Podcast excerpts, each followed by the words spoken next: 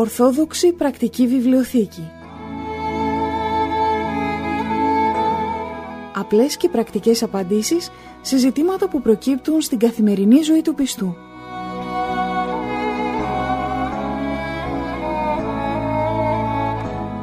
Στις απορίες μας απαντά ο Αρχιμανδρίτης Πατυρνικάνορ Παπα-Νικολάου, καθηγούμενος της Ιεράς Μονής Αγίας Τριάδος Παρμού Ολύμπου.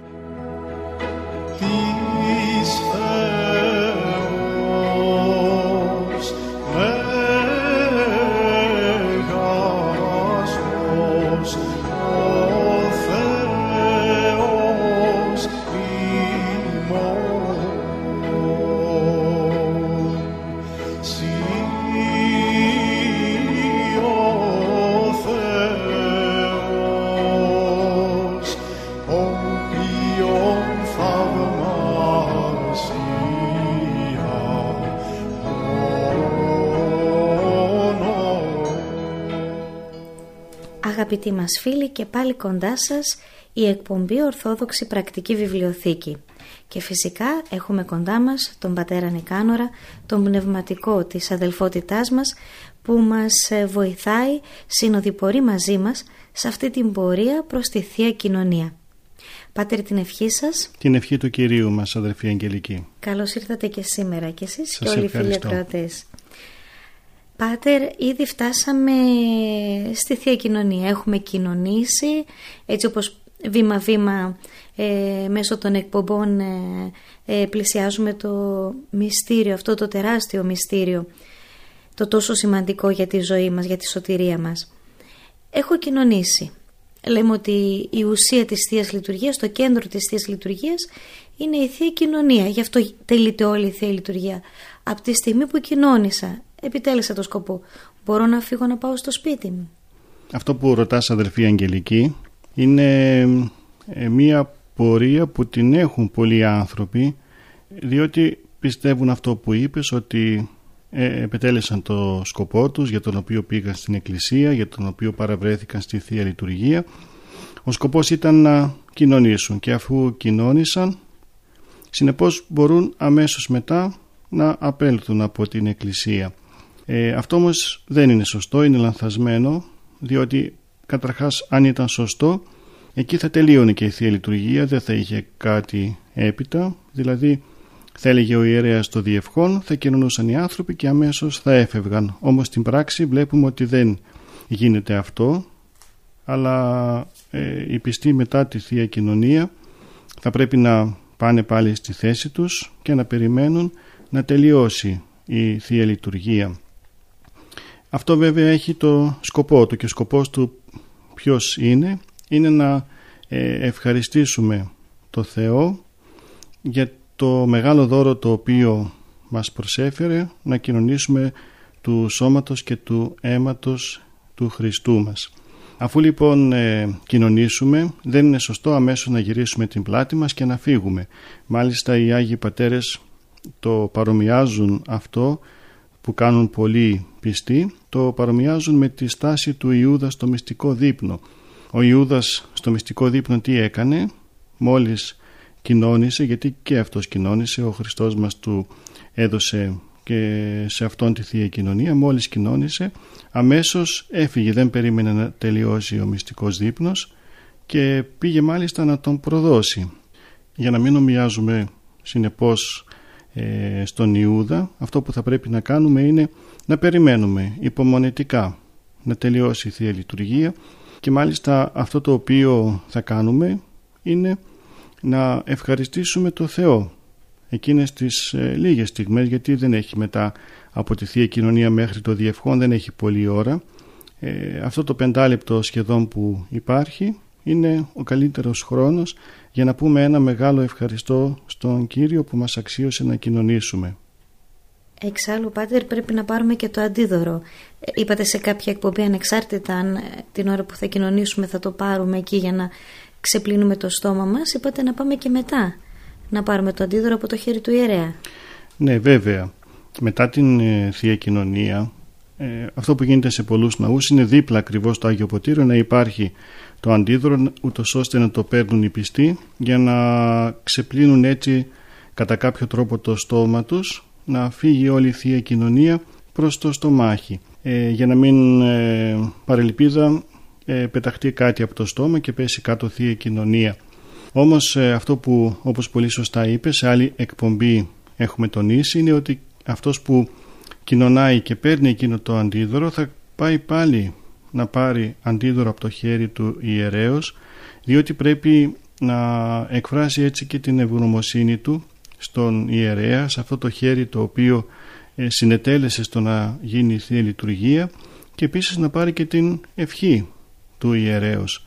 Είναι πολύ σημαντικό πράγμα να παίρνουμε την ευχή του ιερέως δεν είναι κάτι χωρίς ουσία και ε, κάτι το οποίο γίνεται απλώς τυπικά αλλά όμως παίρνοντας την ευχή του ιερέως παίρνουμε την ευχή του Θεού γι' αυτό λοιπόν και αφού θα πει ο ιερέας το διευχόν θα σταθούμε πάλι στην σειρά μας να πάμε να πάρουμε το αντίδωρο να φιλήσουμε να ασπαστούμε το χέρι του ιερέως Είπατε σε κάποια άλλη εκπομπή ότι καλό θα είναι να μην ασπαζόμαστε τις εικόνες, μη τυχόν έχει μείνει κάτι στα χείλη μας από τη Θεία Κοινωνία. Τώρα όμως πώς θα πάμε να ασπαστούμε το χέρι του ιερέα; Ναι, ε, πολύ καλή ερώτηση. Όντως ε, μετά την ε, Θεία Κοινωνία προσέχουμε να μην ασπαστούμε εικόνες ή να μην φιλήσουμε κάποιο γνωστό μας που θα τον δούμε στην εκκλησία και φεύγοντας ε, μπορεί να θέλουμε να τον χαιρετήσουμε. Όχι, δεν θα τον ασπαστούμε διότι υπάρχει αυτός ο κίνδυνος όπως είπαμε να έχει μείνει κάτι στο χείλη μας Θεία Κοινωνία δηλαδή και ε, με τον ασπασμό να φύγει από το χείλη μας και να πέσει ίσως κάτω. Ε, όμως ε, ισχύει κάτι διαφορετικό για το χέρι του ιερέως διότι το χέρι του ιερέως είναι ουσιαστικά βαμμένο με το αίμα του Χριστού μας διότι πριν από λίγο τέλεσε την ανέμακτο θυσία. Ο ιερέας, το χέρι του ιερέως και ο ίδιος ο ιερέας είναι μέρος της Θείας Λειτουργίας γι' αυτό λοιπόν και ε, εμείς θα πάμε και θα ασπαστούμε αυτό το χέρι που τέλεσε τη Θεία Λειτουργία και αν κάποιος πει ότι μπορεί και εκεί να μείνει κάποιο ε, Θεία Κοινωνία πάνω στο χέρι του. Αυτό που πρέπει να ξέρουμε είναι ότι ο ιερέας γενικότερα προσέχει. Όταν θα ε, πάει στο ιερό θα κάνει κατάλυση, θα πλύνει μετά τα χέρια του, ε, θα τα πλύνει στο χωνευτήριο όχι σε οποιονδήποτε τόπο. Και έτσι αν κάτι έχει μείνει πάνω στο χέρι του ε, δεν θα πέσει ούτε στο δάπεδο ούτε θα, θα πληθεί σε μια κοινή βρύση αλλά θα πλύνει τα χέρια του στο χωνευτήρι. Έτσι λοιπόν και από αυτή την άποψη είμαστε ήσυχοι ότι δεν θα γίνει κάποια ζημία. Να σας ρωτήσω κάτι ακόμα Πάτερ. Το κομμάτι το πρόσφορο που παίρνουμε το ονομάζουμε αντίδωρο. Τι σημαίνει αυτό; Το αντίδωρο, η λέξη αντίδωρο βγαίνει, είναι σύνθετη λέξη αντί του δώρου. Ποιο είναι το δώρο; Το δώρο είναι η Θεία Κοινωνία. Αυτό το δώρο μας δίνει ο Θεός όταν πάμε στη Θεία Λειτουργία. Κάποιοι όμως δεν κοινωνούν για πολλούς λόγους και διάφορους λόγους. Δεν είναι τις ώρες να τους ε, σχολιάσουμε και να τους αναφέρουμε. Αυτοί που δεν κοινωνούν δεν θα ήταν σωστό και καλό να φύγουν από την Εκκλησία χωρίς να πάρουν και αυτοί μία ευλογία. Ε, έτσι λοιπόν η Εκκλησία έχει καθιερώσει από την ε, λειτουργιά που βγαίνει ο αμνός που θα γίνει στη συνέχεια θα μεταβληθεί σε σώμα Χριστού. Από αυτήν την ίδια λειτουργιά η υπόλοιπη λειτουργιά να κοπεί σε μικρά μικρά κομματάκια τα λεγόμενα αντίδωρα τα οποία τα ευλογεί ο ιερέας την ώρα που ο ψάλτης λέει το άξιον εστί τα υψώνει μπροστά στην Αγία Τράπεζα και από αυτά τα ε, τεμάχια το αντίδωρο ε, θα το μοιράσει ο ιερέας στον κόσμο και θα πάρουν έτσι όλοι οι πιστοί θα μετέχουν μιας ευλογίας της Εκκλησίας μας. Βέβαια δεν μπορεί να συγκριθεί σε καμιά περίπτωση η Θεία Κοινωνία με το αντίδωρο. Το δώρο, δηλαδή η Θεία Κοινωνία είναι κάτι πολύ πολύ υψηλό, αλλά όμως και το αντίδωρο έχει και αυτό την αξία του, την ευλογία του και μάλιστα πολλοί άνθρωποι έχουν μια καλή συνήθεια το αντίδρο το οποίο τους δίνει ο ιερέας ε, δεν το τρώνε όλο εκείνη την στιγμή. Ή παίρνουν και λίγο ακόμα αυτό που θα περισσέψει και τρών λίγο. Μέσα στη βδομάδα κάθε πρωί που σηκώνονται πριν φαν κάτι, πριν πιούν κάτι παίρνουν λίγο αντίδωρο από την Κυριακή που είχαν φυλάξει. Και μάλιστα πολλοί έχουν και αγιασμό, πίνουν και λίγο αγιασμό και στη συνέχεια θα πιούν νερό και θα πάρουν τον καφέ τους το πρωινό τους. Ε, κάποια στιγμή είχατε αναφέρει επίσης ότι την ώρα που συνήθως πάμε να πάρουμε αντίδωρο σε πολλούς ναούς υπάρχει καλή συνήθεια να διαβάζεται η Θεία Ευχαριστία και πολλοί από αυτούς που έχουν κοινωνήσει μένουν για να την παρακολουθήσουν. Αν όμως σε κάποιους ναούς δεν γίνεται ή πρέπει να φύγουμε από τον ναό, μπορούμε κάπου να τη βρούμε και να τη διαβάσουμε; Ναι βέβαια. Ε, καταρχάς πρέπει να ξέρουμε ότι τα βιβλία της Εκκλησίας μας, τα προσευχητάρια, ε, θα πρέπει οι πιστοί να τα παίζουν στα δάχτυλα. Δηλαδή να ξέρουν ε, αυτά τα βιβλία τι προσευχές περιέχουν μέσα. Υπάρχει ένα βιβλίο το οποίο ονομάζεται «Ορολόγιο» στο οποίο βρίσκονται ε, όλες οι ακολουθίες του νυχθημέρου. Είναι το βιβλίο στο οποίο υπάρχει η πρώτη πρώτη προσευχή μόλις ξυπνήσει ο άνθρωπος ε, υπάρχει η μεσονεκτική η προσευχή το, μεσονεκτικό, το λεγόμενο μεσονεκτικό που το κάνει ο πιστός τα μεσάνυχτα. Υπάρχει ο όρθρος ο κορμός του όρθρου διότι η ακολουθία του όρθρου είναι λίγο μεγάλη και πρέπει να έχει κανείς και άλλα βιβλία για να τον κάνει ολοκληρωμένο όπως το Μινέο, η Παρακλητική.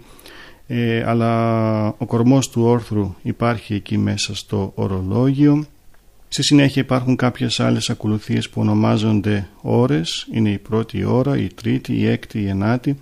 Δεν έχουμε χρόνο τώρα να ε, πούμε τι ακριβώς είναι αυτές οι ώρες. Είναι κάποιες μικρές ακολουθίες που γίνονται κατά το διάστημα της ημέρας.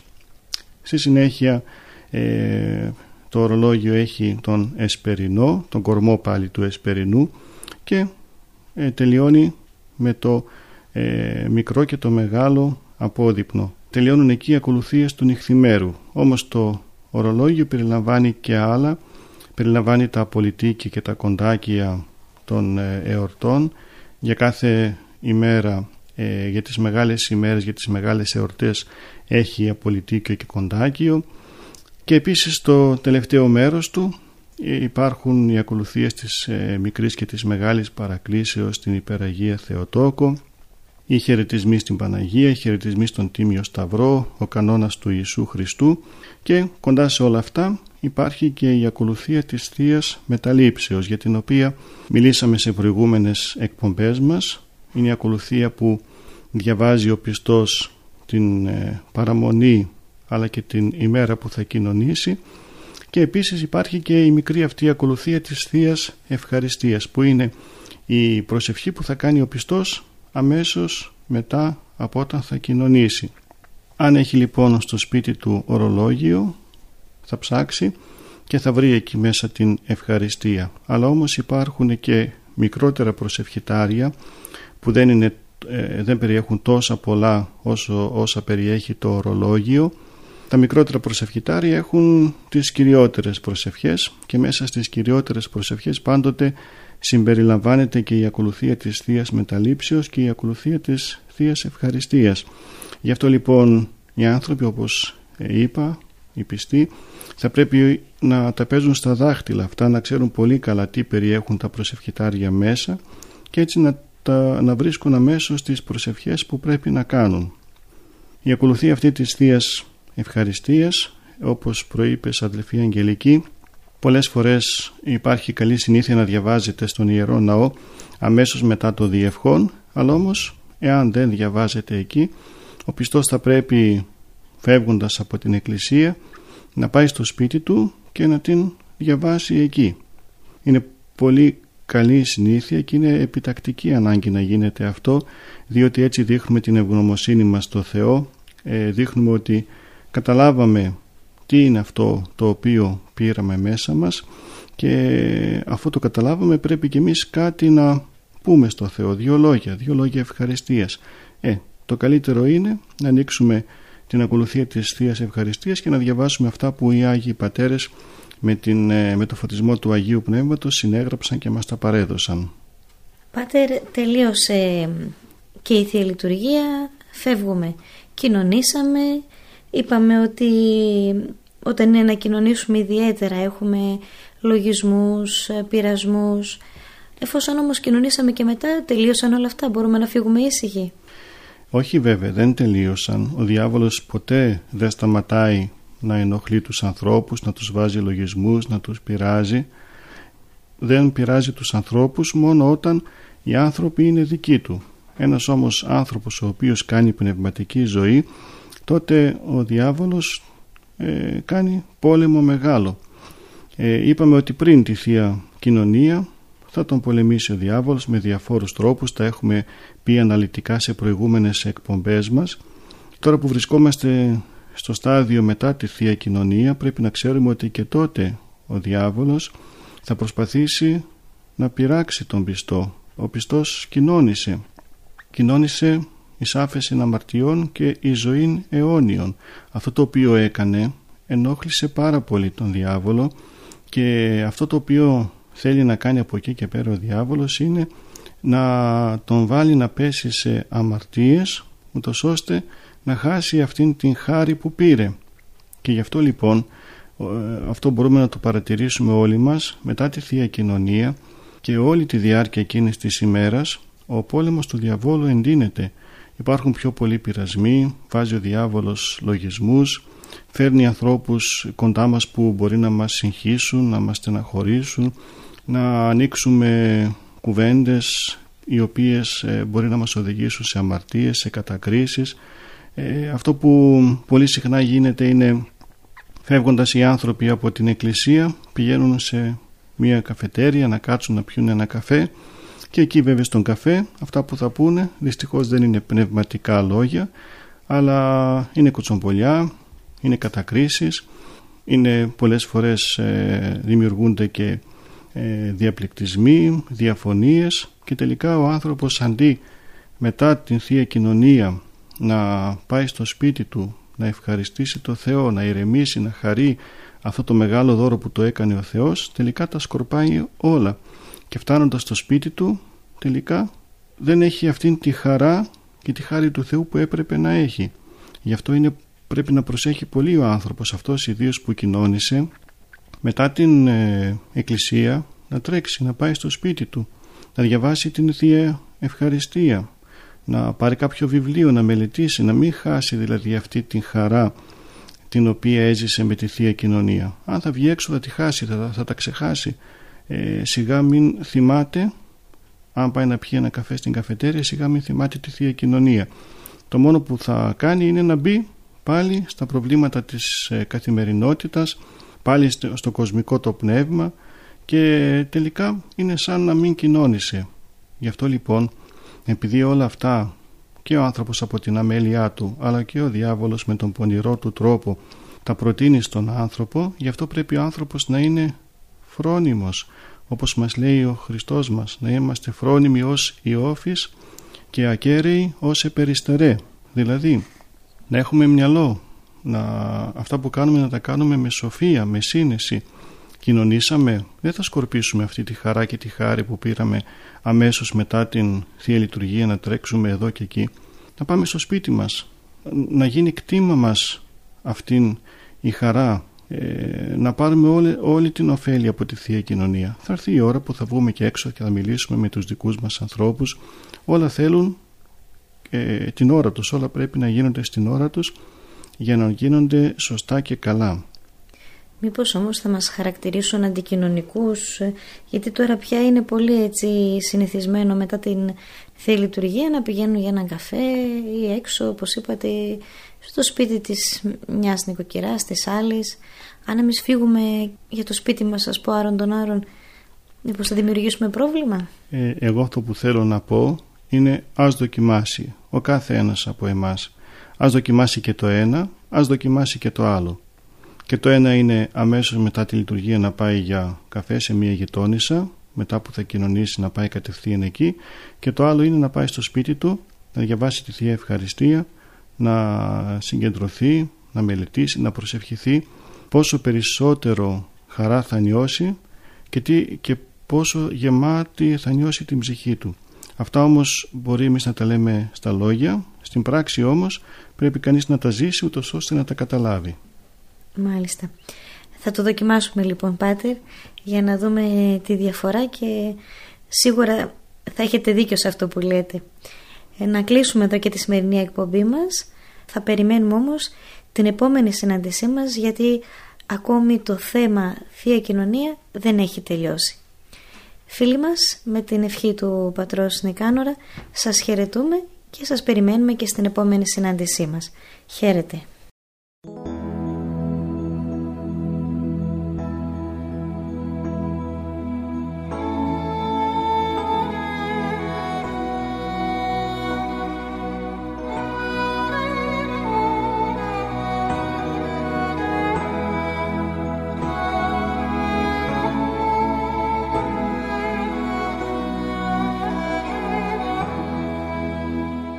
Ορθόδοξη Πρακτική Βιβλιοθήκη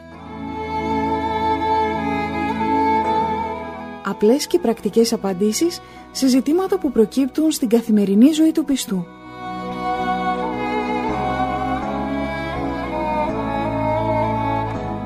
Στις απορίες μας απαντά ο Αρχιμανδρίτης Πατυρνικάνορ Παπα-Νικολάου, καθηγούμενος της Ιεράς Μονής Αγίας Τριάδος Παρμού Ολύμπου.